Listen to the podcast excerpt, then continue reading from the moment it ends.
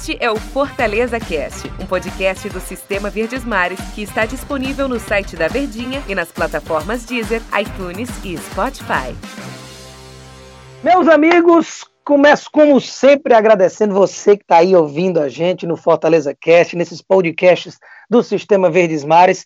Mais uma oportunidade que a gente tem de estar tá junto, trocando essa ideia. Nós aqui, você aí do outro lado, trabalhando, academia, é, as coisas estão voltando devagarzinho, já tem gente treinando. Ou treinando em casa mesmo, mas arrumando aquela brechinha para se informar, para ficar por dentro do seu clube, cada vez mais perto, tentando entender algumas novidades desse chamado novo normal, né, que é o que a gente está falando agora em todos os aspectos. Aquele, os costumes antigos eles vão tendo que ser alterados e, obviamente, como a gente já vem aí confabulando durante toda essa pandemia, nesses mais de três meses, o futebol não fica diferente. Então, tudo que envolve esse esporte que a gente é tão apaixonado, que a gente não vive sem, e nós aqui trabalhamos com ele, e você aí do outro lado é louco e alucinado pelo seu time, gosta muito de estar por dentro das situações.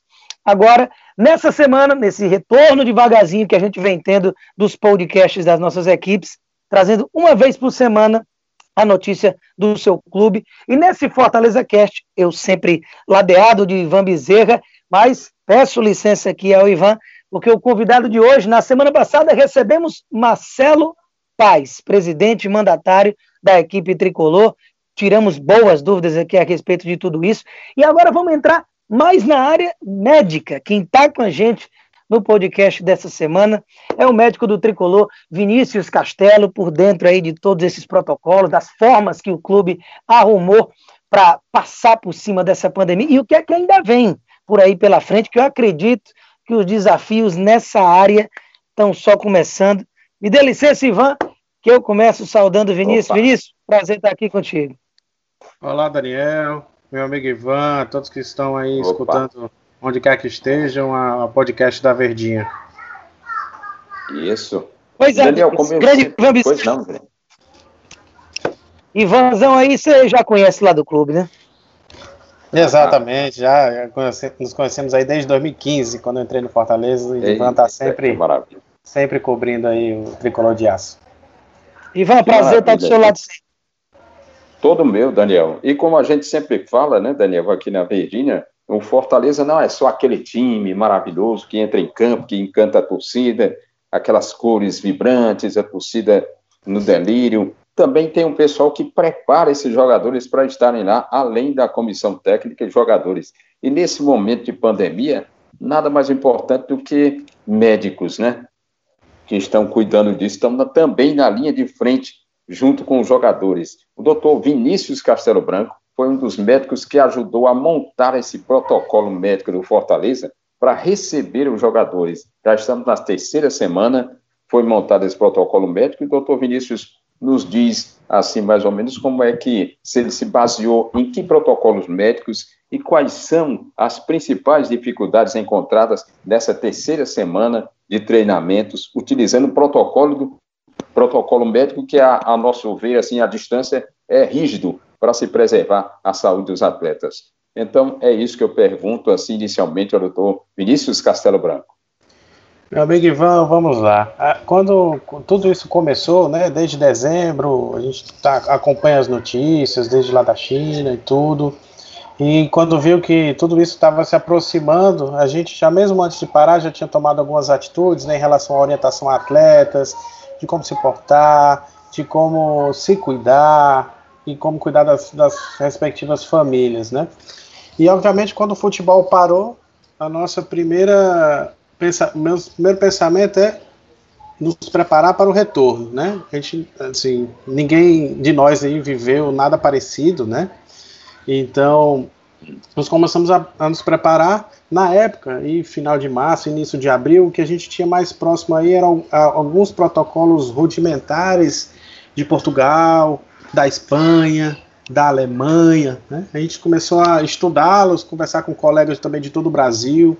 A CBF, ela, ela também fez um, vários, vários encontros virtuais com, com chefes de departamento médico, com colegas médicos de outras especialidades, para começar a pensar em um desenho desse protocolo, né?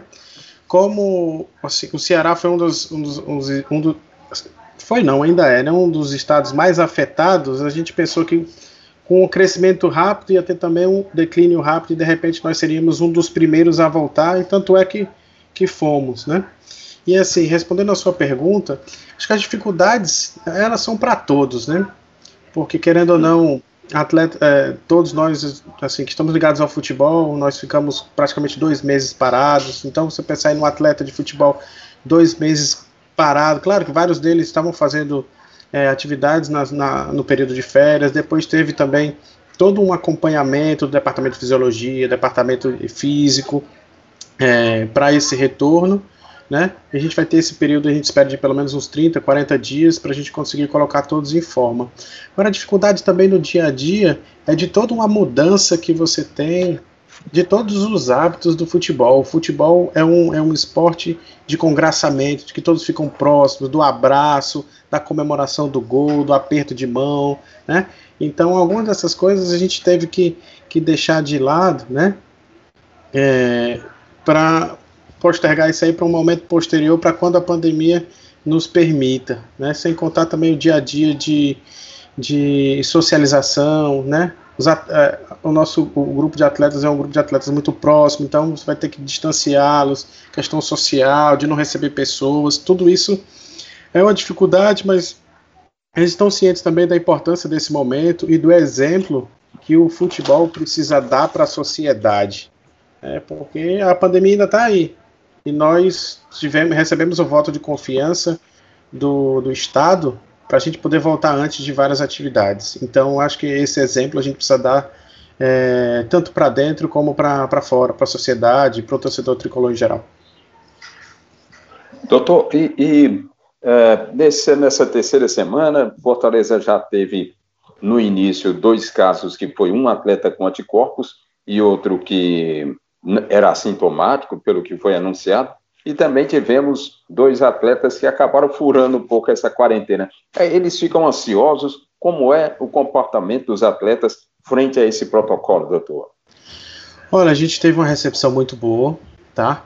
Porque eles, entend é, eles entenderam da importância e, claro, todos eles têm família, alguns moram com os pais, então pessoas já idosas, têm filhos pequenos, então todos eles entenderam a importância de se cuidar e claro, de também cuidar uma, um do outro, tá sempre olhando para saber se o companheiro também está seguindo as orientações, né? E obviamente é isso que eu estava falando anteriormente, a questão do exemplo, né? O futebol é, é um gerador de ídolos e, e, modela muitos exemplos, então eles também têm essa ciência, né? E estão na medida do possível sem, sempre seguindo as recomendações. Doutor, Vinícius, é, é, é, pois não, pode falar. Só, só fazer uma, uma, pontuação aqui mais, é, até pessoal mesmo, com relação, saber aí do doutor Vinícius, é, até pela ausência de, de assuntos né, do mundo do futebol nesse período, né, com tudo muito parado, se tem uma coisa ultimamente que chamou a atenção é, da mídia, de torcedor, que, que fez com que gerasse um bafafá danado nas redes sociais, foram a situação lá com o Oswaldo e o Felipe, mas até o próprio Felipe. O Oswaldo, tanto que não levou nenhuma punição, digamos assim, do Fortaleza.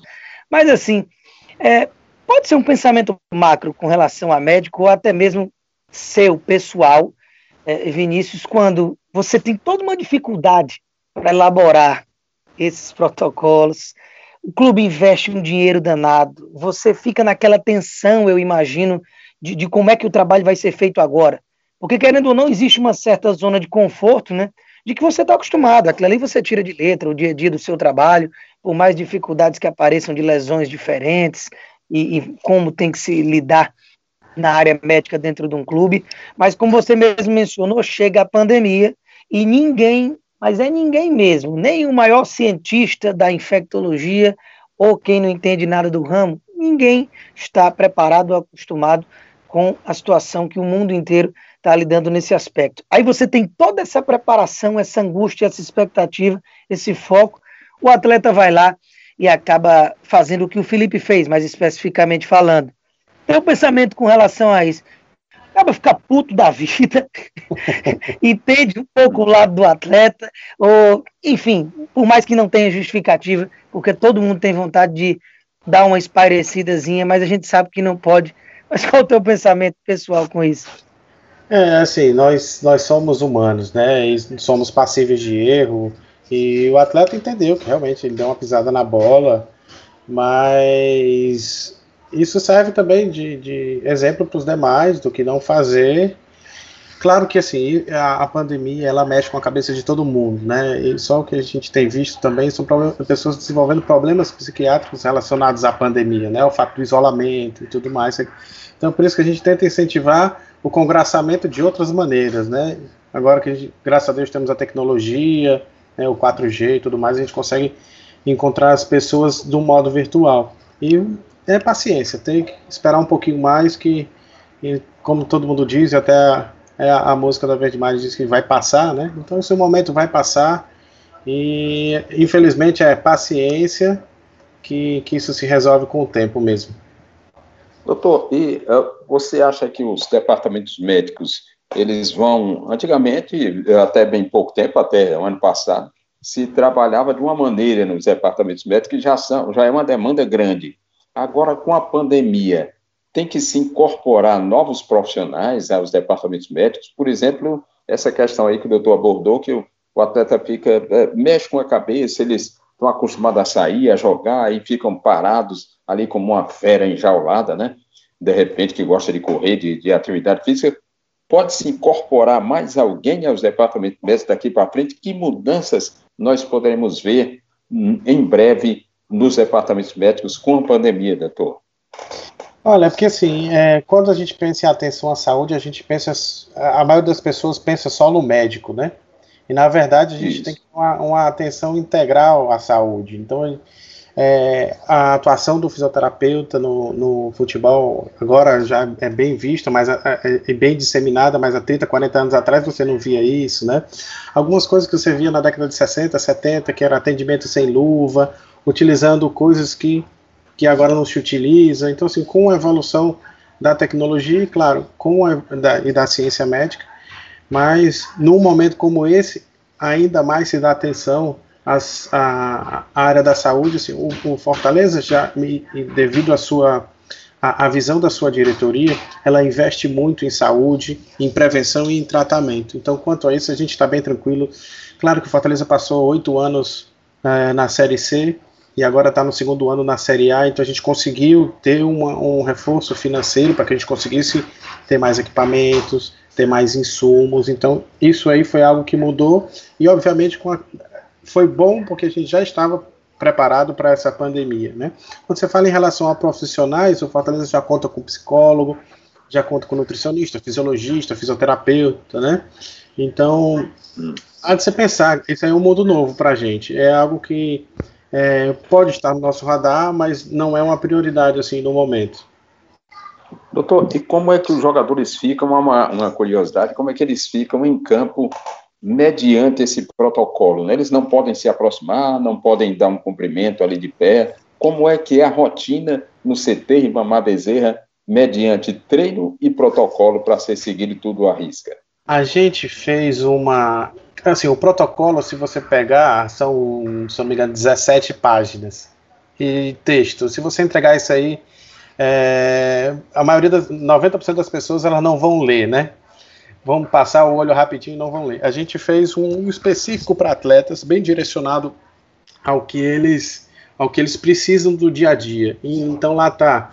É, antes de sair de casa, o que, que, você deve fazer? Prepare o seu carro, coloque o seu álcool gel, é, organize todo o seu equipamento de trabalho, vestimenta de trabalho, chuteira, meião, né? É, e ao chegar, use a máscara. Ao chegar no CT, lá você vai ser aferida a sua temperatura. É, antes de sair de casa, eles têm até um determinado horário para preencher um, um, questionário online. Então a gente desenvolveu a nossa parte de tecnologia da informação, desenvolveu um aplicativo e eles respondem o questionário para saber se tem febre, se tem dor de cabeça, se tem dor no corpo, ou qualquer sinal que possa nos pensar, é, nos levar a crer que ele possa ter algum sintoma de Covid. Então, esse aplicativo, os médicos e o pessoal da portaria tem ele à mão. Então, é, não respondeu esse questionário, ele não vai entrar no, no, no, CT. Ou se ele respondeu e deu alguma alteração, nós médicos vamos é, fazemos essa busca ativa, ligamos para o atleta, conversamos com ele para ver se está tudo bem. Não só os atletas, mas todo o, todo mundo que entra no CT responde esse questionário, né? E aí sim, chegando ao CT, respondeu o questionário, está tudo bem, ele faz a medição da temperatura, e aí, como ele já está de roupa, ele segue direto para o campo. Cada, cada atleta tem a sua estação, né, uma cadeira para ele sentar, é, toda a questão de nutrição, é, hidratação, lanche pós-treino, suco, barra de proteína, tudo o necessário para, para o desenvolvimento do esporte. Ali tem a toalha dele, tem álcool gel, é, então ele consegue fazer a higienização das mãos e tudo mais. Tem à disposição dele, caso precise fazer alguma, algum tratamento fisioterápico antes ou depois do treino, tem tendas lá também com os nossos fisioterapeutas para fazer todo esse suporte. Terminou o treino, o, o, Rogério ele dividiu em grupos, então tem um pessoal que treina em um horário e outro pessoal assim que sai chega o um restante dos atletas. Então para a gente também diminuir essa concentração de atletas, a gente tem três campos lá, então a gente consegue dividir muito bem todos eles nesses campos de treinamento. E terminou o treino, a recomendação é casa. E aí vão para casa, a recomendação de ao chegar em casa, tira toda a vestimenta, segue direto para a área de serviço, já coloca isso aí para lavar e banho, e aí só assim você pode cumprimentar a sua família e tudo mais. Então, isso aí é uma mudança muito grande para o atleta. É, eles são acostumados aqui a ficar naquela resenha, conversar, aí vão jantar juntos. Então, tudo isso aí, você tem, tem essa mudança que a gente não sabe até quando a gente vai precisar manter, mas que é importante. Sem dúvida nenhuma, e realmente isso é, é o lado pessoal, né? Até de que muitas vezes se trata do jogador de futebol como se fosse uma máquina, né? é, com, com, o futebol em si, como se fosse algo além da sociedade, como, por exemplo, até a forçação de barra que a gente viu em períodos anteriores a esse, de já querer voltar com tudo isso. E a gente está lidando com pais de família que tem preocupação, que tem medo, que tem anseio, e é num esporte de contato, exatamente, como a gente até já pontuou aqui, essa característica que dificulta ainda mais. Agora, falando em dificuldade, é, eu queria saber, doutor Vinícius, porque a gente que discute futebol, a gente até fala no dia a dia a respeito, da nossa opinião, mas não deixa de ser um olhar um pouco, digamos, superficial, porque a gente não está lá dentro, no dia a dia. E nada melhor do que uma opinião realmente da área da saúde e trabalhando no meio do futebol, no clube, como é o caso do doutor Vinícius lá no Fortaleza, de essa questão dos protocolos que a gente mencionou aqui, que realmente é enorme, difícil ler tudo até, e é muito detalhe, por isso que a gente sempre pontuou que é complicadíssimo imaginar que os clubes seguiriam à risca isso, mas você da área médica, ali dentro, para lidar com esse protocolo, para executar de forma bem feita, faz sentido realmente um time menor, até de Série A de Campeonato Cearense, mas se a gente falar um Pacajus, um Calcaia, um Atlético Cearense, com todo respeito a essas equipes, um time menor como esse, ele tem a condição de executar à risca esse protocolo, ou realmente é um privilégio de equipes no patamar e na situação estrutural que o Fortaleza se encontra hoje? Olha, Daniel, eu acho que o investimento maior aí é na questão da educação, certo? Porque, assim, se você tivesse a oportunidade, né, de olhar lá, você vai ver que são cadeiras, são coisas simples. Né? Claro que o que mais onera nessa questão são questão, é, na questão financeira é a questão dos testes. Né? Então, aí realmente alguns clubes que de repente não tenham a, é, esse, digamos, esse poderio financeiro, é, a gente tem acompanhado as, as, conversas e as notícias vindas também da CBF de que de repente a CBF deve ajudar os clubes, porque de nada adianta, obviamente, o Fortaleza, o Ceará, os grandes times do Brasil, é, fazerem todo esse investimento e e, obviamente, o esporte contato. Né? Qual, qual mais contato que há, se não que um cruzamento na área, né? Então, é, eu acredito que deve haver esse, esse suporte, deve acabar acontecendo, mas o mais importante é educação, é orientação. É difícil para todo mundo, né? Você pode ter muito dinheiro ou pouco dinheiro, mas a, a, educação eu acho que é o mais importante aí. A educação, orientação, assim, é, no Fortaleza, todo dia a gente está orientando, está falando com os atletas, olha, não, não pega água do, do, do, colega de trabalho, né, não abraça, não aperta de mão, porque isso é automático da gente, né? Então, é, a orientação e a educação é mais importante. Mas, claro, é, no, contexto, no contexto do futebol, a gente vai ter que ter a testagem.